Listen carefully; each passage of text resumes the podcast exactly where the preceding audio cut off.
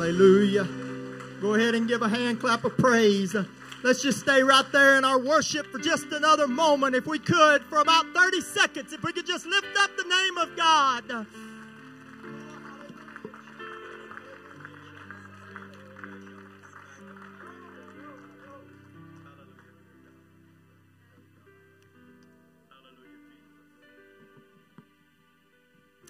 Hallelujah. Feels good to be in the house of the Lord tonight.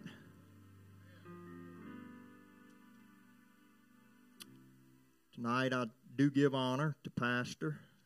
I pray that he's enjoying himself and they're relaxing. As you turn your Bibles, I'm going to go to Numbers chapter 15, verse 30. Then I'm going to skip a, just a few chapters over and read another verse. I also give honor to this office tonight. It's not something that I take haphazardly or I don't take it for granted because regardless of where I stand in my spiritual state, I recognize that this pulpit is the pure, unadulterated platform for which God is supposed to speak. And so tonight, not only do I give honor to Pastor, but I give honor to this office and this, this place and position tonight. Numbers chapter 15, verse number 30. Numbers chapter 15 and verse number 30. Doubtless ye shall not come into the land concerning which I swear to make you dwell therein, save Caleb the son of Jephunneh and Joshua the son of Nun. And if you'll flip over to Numbers chapter 23, verses 19 through 21. God is not a man that he should lie, neither the Son of Man that he should repent. Hath he said, and shall he not do it? Or hath he spoken, and shall he not make it good? Behold, I have received commandment to bless, and he hath blessed, and I cannot reverse it. He hath not beheld iniquity in Jacob, neither hath he seen perverseness in Israel. The Lord his God is within him, and the shout of a king is among them. And if you could put your Bibles aside, and if we could go to the Lord in prayer for just a moment. Lord, I ask you to bless this. God, as I attempt to be your mouthpiece, I pray that you would anoint and that you would let this word go forth just as you ordained. God, this is not mine or our will, but it's yours. And I pray for your perfect will in this service tonight. Hallelujah, Jesus. God, let your will be done. I submit to you tonight, God. You may be seated. With the help of God tonight, I want to preach from the subject, the shout of a king. And I'm going to take a few minutes to give the backstory to lead up to the scripture because I understand I took a very small snapshot as a scripture text tonight. And so I don't want to just drop us down in the middle of a story without understanding what's leading up to these scriptures. So for the next 10 minutes or so, and I guarantee you I won't be long. I suspect we'll be out of here around 8 o'clock. It's 8.35, so stay with me. But I do want to spend a few minutes laying out the backstory and the setting before I get to what I feel God has led me to preach the children of Israel are on their journey towards the promised land. In the first scripture in chapter 15, they are in the wilderness and have been in the wilderness for a couple years now. They had witnessed the plagues in Egypt. The children of Israel had watched the parting of the Red Sea. The children had witnessed the annihilation of Pharaoh's army. They had seen manna fall from heaven, and they had seen a cloud by day, and they had seen a pillar of fire by night. And as Israel moved closer to the promised land, they were met with not only a natural resistance by nature itself, but they began to encounter a physical resistance. The story is very familiar Moses, by instruction of God, chose 12 spies. These 12 spies were tasked with infiltrating and going into Canaan land and ex- exploring and spying and coming back with a report to determine should we fight or should we not. And as you know, the 10 came back with a negative report, and two came back with a positive report. And because of the doubt of the 10 that overcame the entire Egypt, I mean, the entire Israel, I'm sorry,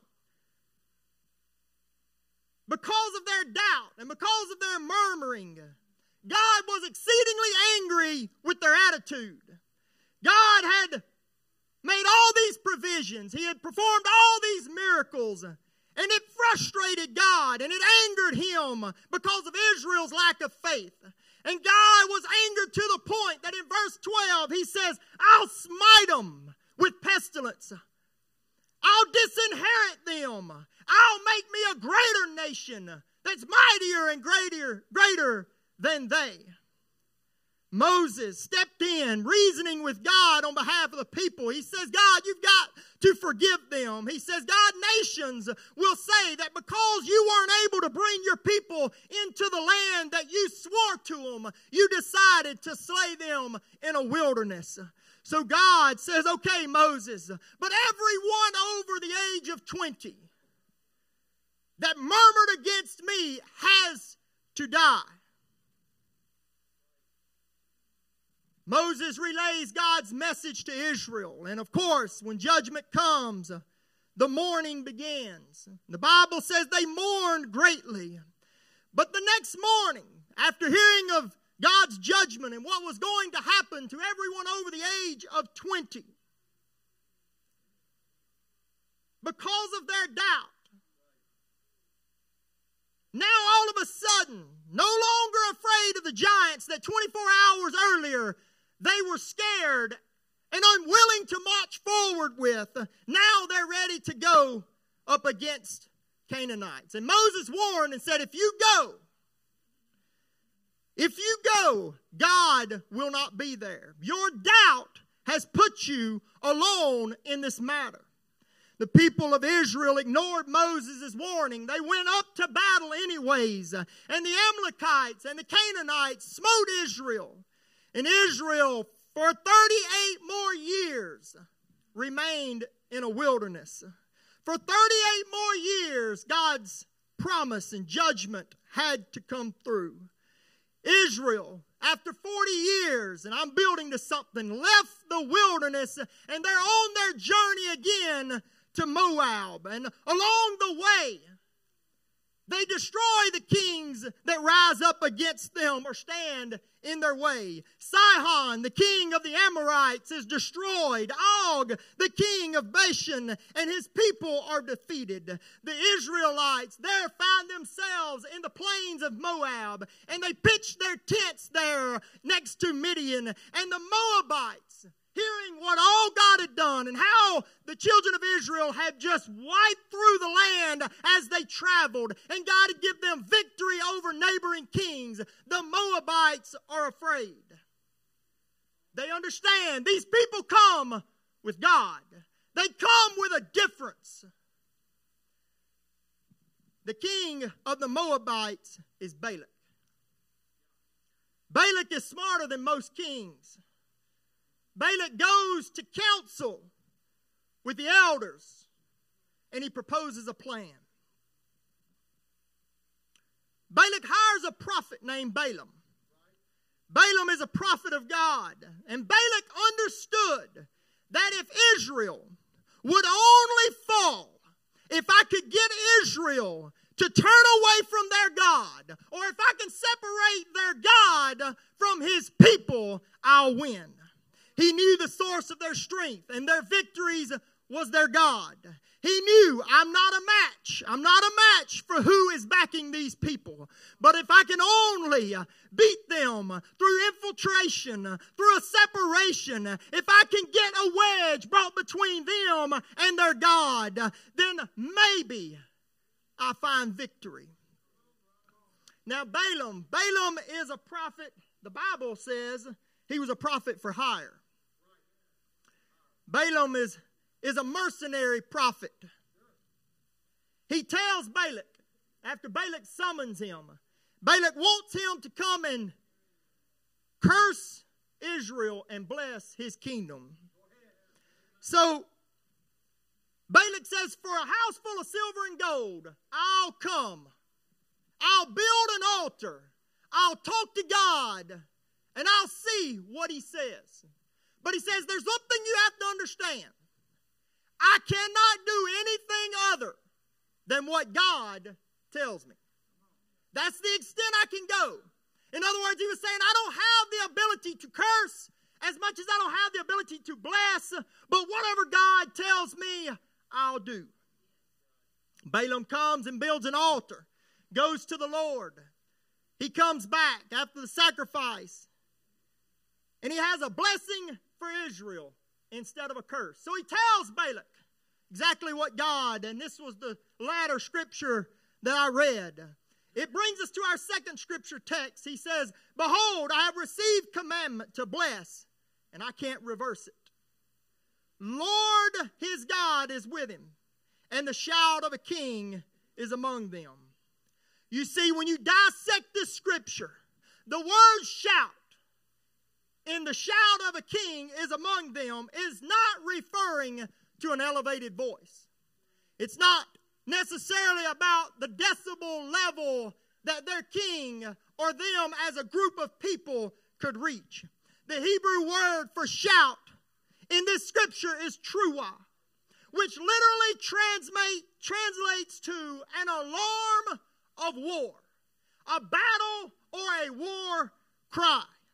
So, what the prophet Balaam was essentially saying to Balak, he was saying, These people, Balak, are hungry for war. There's a battle cry among these people. You do not want to awaken them. The spirit of a warring king is among these people.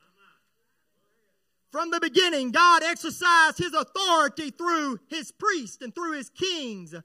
The priest carried out God's plan. It was the priest that was anointed as the mouthpiece. They were expected to act in accordance to the purpose of God. When the kings or prophets or priests of God acted in accordance with God's will, God's people could not be stopped. We witness in Scripture where God used Moses to do many exploits. We witness in Scripture instances where God's man gives warning to an enemy. Through God's kings, through his leaders, we watch entire races of people through the Old Testament become annihilated. The Bible is full of scene after scene of kings that heard from God and would turn to people and say, Pursue.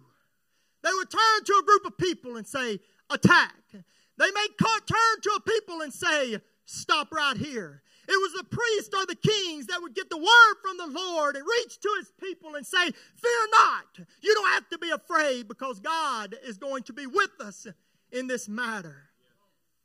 When God spoke, kings obeyed and people followed. Victory was imminent. This was the formula for God's plan. God had to speak, Kings had to obey, people had to follow, and victory was imminent.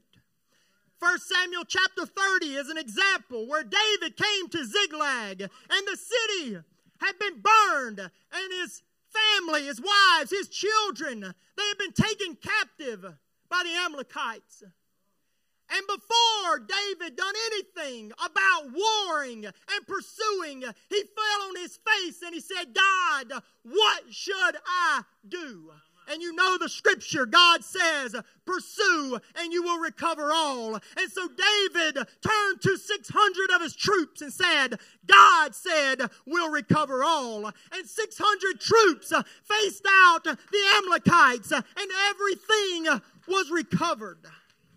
We're plainly shown in scripture text also, just in tonight's scripture text. Moses said, Don't go up against the Canaanites. God has spoken, and they went anyways and were sorely defeated. because they lacked a blessing from their God and they lacked blessing from their king. Now, when we fast forward to chapter 23, we see a people who have spent 40 years pondering their mistakes. 40 years of circling a wilderness and seeing their parents die from their doubt.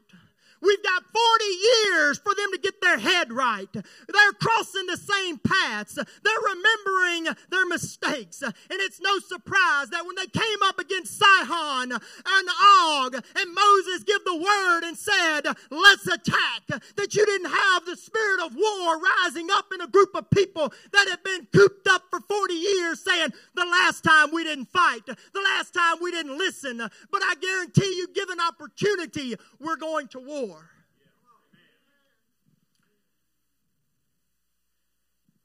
The children of Israel had gone from a doubt in chapter 14 to a shout in chapter 23. So tonight, with the help of God, I hope we go from a doubt to a shout. But before we can do that, there's first thing you've got to understand. In order to go from a doubt to a shout, you've got to realize you're a king. If you would look at your point your finger to yourself and say, I am a king. If we don't get this point across, this message is dull and bored. You have to understand you're a king. The authority God gave the Old Testament priests and the kings was just a foreshadowing of a New Testament authority given to them that truly believe if you've been to an altar of repentance, you've been buried with Christ in baptism, if you've received the Holy Ghost, you're a king setting in flesh tonight. Until we accept the fact that we are kings over our homes, if we're priests over our family, if we don't understand that, we'll continue in oppression. We'll be bound to a wilderness. We'll be walking in spiritual circles, wondering uh, why has God not delivered? 1 Peter 2 and 9 says, But ye are a chosen generation, a royal priesthood, a holy nation, a peculiar people, that ye show forth the praises of him who hath called you out of darkness and into marvelous light. A chosen generation, a royal priesthood, from wilderness to war. It begins with knowing I'm a king.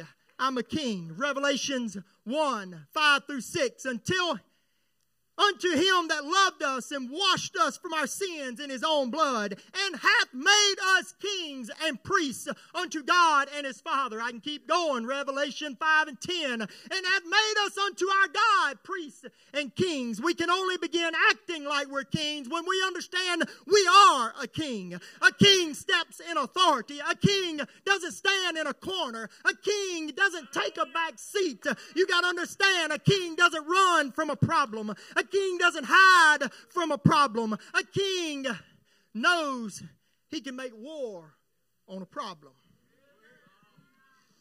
I understand that not every problem we face is an attack of the devil. Sometimes it's just life. But I'm also not naive enough to ignore the scripture when it says we wrestle not against flesh and blood, but against principalities and against powers and against rulers of darkness uh, and against spiritual wickedness in high places. Your demons need to see your authority. Your crisis needs a king tonight. Your children need a king tonight. Your marriage needs a king tonight. You've got a work family somewhere that needs a, king tonight. Matthew says, and from the days of John the Baptist until now, the kingdom of heaven suffereth violent, and the violent take it by force. There's a prayer list here every service because Somebody saying, I need your authority. Somebody saying, if you'll just touch God for me. They're seeking power over a situation because they need a king. Now's not the time for sissy church. It's time for a church to get a war cry.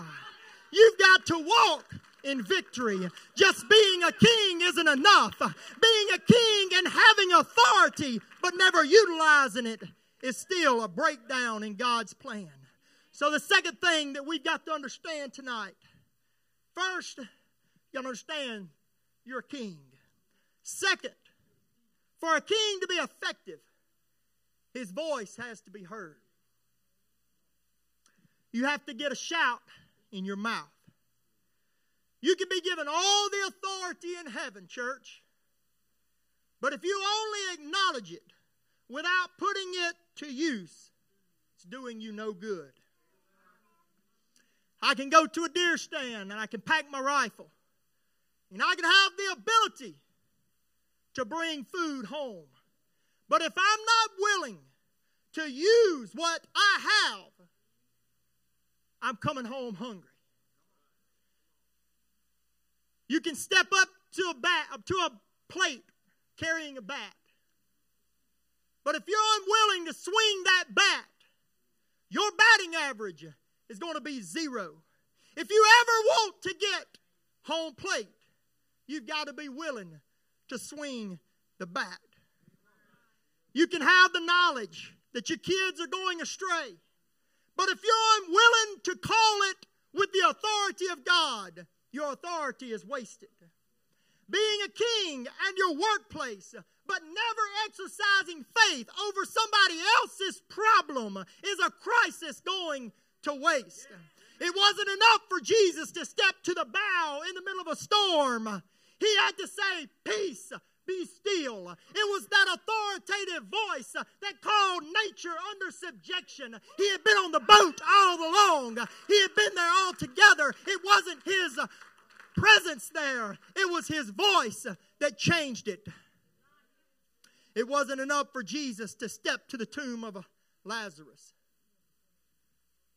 It wasn't until Lazarus took a breath of life in a dead body when Jesus said, Lazarus, come forth.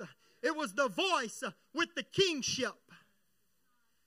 You've got to be willing to say, Dry bones, hear the word of the Lord.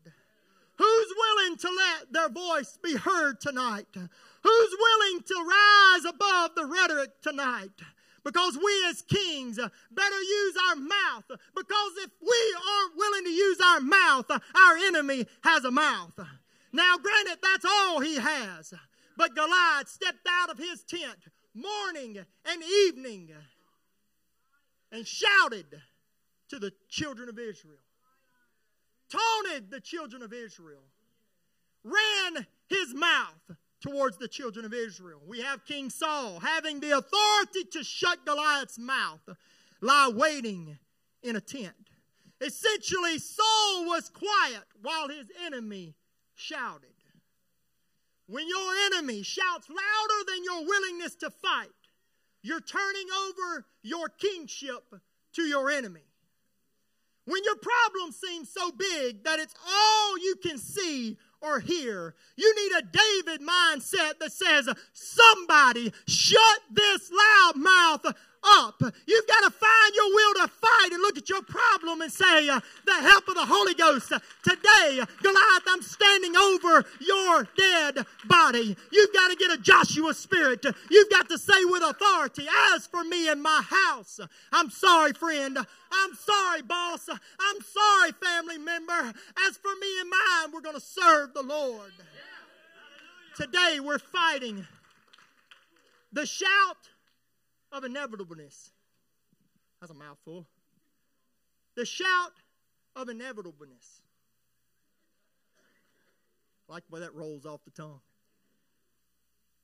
The problem with something being inevitable is but you you feel like because it's inevitable, you can't stop it. It's the devil trying to convince us that we shouldn't fight back because what we're up against is bound to happen. Teenagers, uh, they're, they're going to dabble, they're going to experiment. It's inevitable. I done it when I was a kid. We might as well just get out of their way and let them do what they're going to do. Marriages these days, they don't last. You know, one out of every two marriages fail now. It was bound to happen, it was inevitable. We're just going to have to live with it in the church. It's inevitable. Here's the best one. You've probably heard this too. It's inevitable that things are just not going to go my way now. Because I got the Holy Ghost and I got a big old target on my back. Listen, church, when you spoke in tongues at an altar, when you believed God that He would fill you with the Holy Ghost, you didn't put a target on your back. Do you think God handed you a target when you spoke in tongues and said, Here, put this on your back? No. He handed you a sword of the Spirit. He handed you a shield of faith, a breastplate of righteousness, and a helmet of salvation and said, You're covered, child. Go conquer. Go be victorious. You don't have a target on your back. You are king. You've got to stand in authority. Peter tells us, Be sober be vigilant because your adversary, the devil, as a roaring lion, walketh about seeking whom he may devour. Musicians, you can come.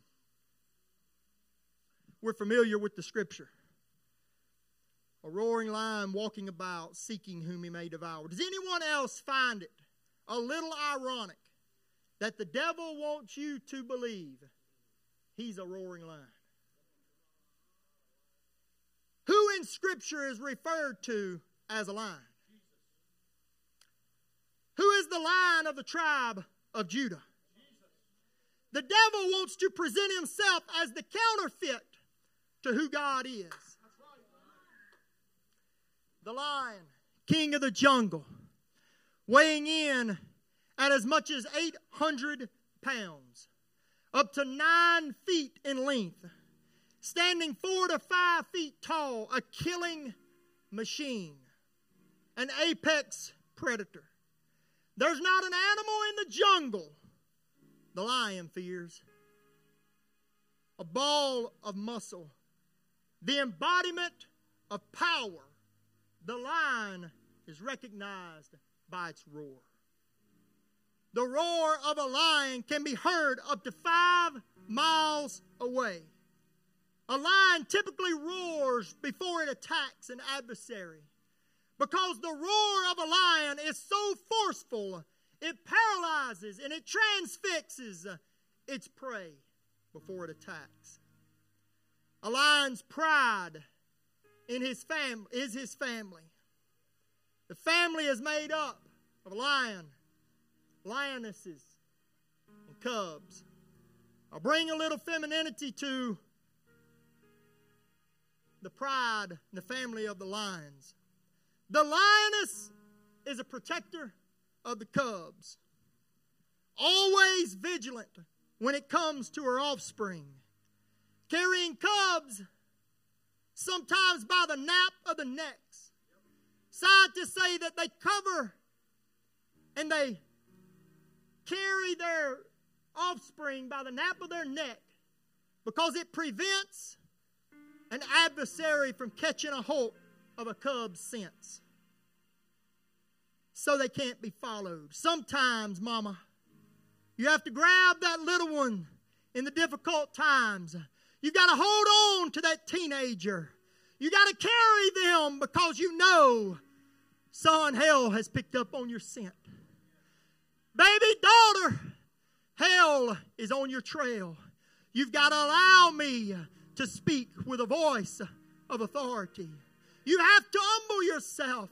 You have to respect the voice, the authority, and the power Mama has. Mama, you may be surprised to know the lion isn't the primary hunter. The lioness is a primary hunter.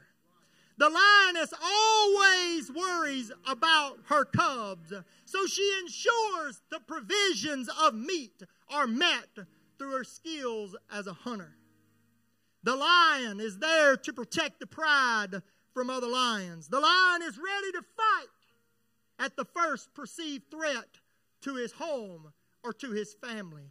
Sometimes a hunting mother or sometimes a cub attracts an adversary. And when another lion comes uh, because he's picked up on the scent of a cub, it's time for the lion to awaken and let his roar be heard. Numbers 24 and 9 says, He couched down, he lay down as a lion. And as a great lion, who will stir him up? God wants to stir up the lion in somebody tonight. If I had continued in my scripture and finished reading the prophecy Balaam give Balak, I would have read you this scripture and I'll put it in the New International Version. The people rise up like a lioness. They rouse themselves like a lion that does not rest till it devours its prey and drinks the blood of its victims. That was God's people. As I get ready for an altar call, there was a study that came out from the Institute of Strategic Studies of Military Schools about three weeks ago. It was about a 650 page report. And it outlines, you can read it for yourself. It's called the Three Warfares Doctrine. It outlines how the Chinese is attempting to infiltrate Western society. Instead of coming at the U.S. with guns and physical warfare, which would surely awaken the fury of the world's largest military power, they want to create a positive narrative of China using three approaches. They're peaceful approaches. The first one is psychological warfare. They want to create that positive narrative of China. They want us to like them so we never want to go to war with them. You see, when we like sin, it's hard to call out sin. They're using the public opinion warfare through social media, Facebook and Twitter, through rallies. They're attempting to infiltrate the minds of Americans so we are subconsciously becoming okay with communist China. They have the third prong, and that is legal warfare. See, the Chinese are using action in Congress to make us and our society through laws more like China. Ultimately, the Chinese want to win a war with the U.S. without ever firing a shot. Even if it takes longer to succeed, the same as Balaam wanted to do against the children of Israel. As I come to a close, I'm going to open these altars up. I want everyone to picture something for a moment. I want you to picture this whole room, this whole setting as a theater tonight. A live theater. This platform I'm standing on is a stage.